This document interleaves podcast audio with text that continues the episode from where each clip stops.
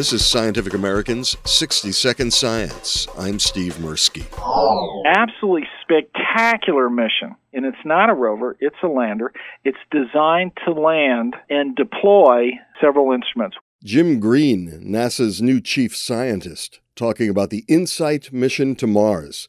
InSight launched from Vandenberg Air Force Base in California the morning of May 5th. He spoke with Scientific American space editor Lee Billings who recorded their conversation. One instrument will be uh, set on the surface and it will, you know, measure Mars quakes. Now, why are Mars quakes important? Well, Mars quakes uh, because we can get the uh, the uh, acoustic signals and see uh, how they are displayed in time, we can tease out the size of the core, even if it's liquid or not, the size of the mantle and the crust, and compare those with with the big terrestrial planet Earth that we know a lot about its interior. And this will really help us understand how terrestrial planets are made. Green was NASA's Planetary Science Division director since 2006 before taking on his current assignment just last week back to the InSight mission. But in general, uh, it also has a human exploration part to it. Uh, for instance, uh, we know Mars is quaking. We have seen with Mars Reconnaissance Orbiter from orbit avalanches. And so something is going on and it's shaking the planet.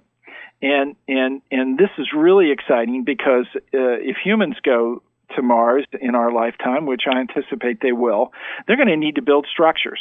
Those structures have got to be able to understand the environment and be safe. And so they're going to have to withstand whatever Mars quake environment is actually there. We will know what that is. We will know if it's difficult or whether it's relatively easy, but we'll be able to accommodate it no matter what. Now, another experiment is a heat probe. This also sits on the surface and, and, and it pounds into the ground about five meters a, um, a, a set of thermistors that will measure the heat, and that will tell us uh, how Mars is cooling off.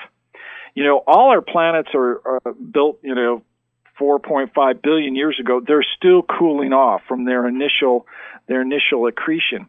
And so we're going to see, well, gee, is, is, you know, like Earth's geothermal uh, uh, ability, does Mars have an ability to, uh, as it cools off, heat habitats for human exploration, or uh, is it is it primarily very cool and the core, and one will know if it's partially liquid or not, is that completely solid now, and all that will be put together uh, in our models of the interior of uh, of Mars. And as I said, it will also have some profound effects on what we do with human explorations next. If all goes well, InSight will land on Mars on November 26th. For Scientific American's 60 Second Science, I'm Steve Mirsky.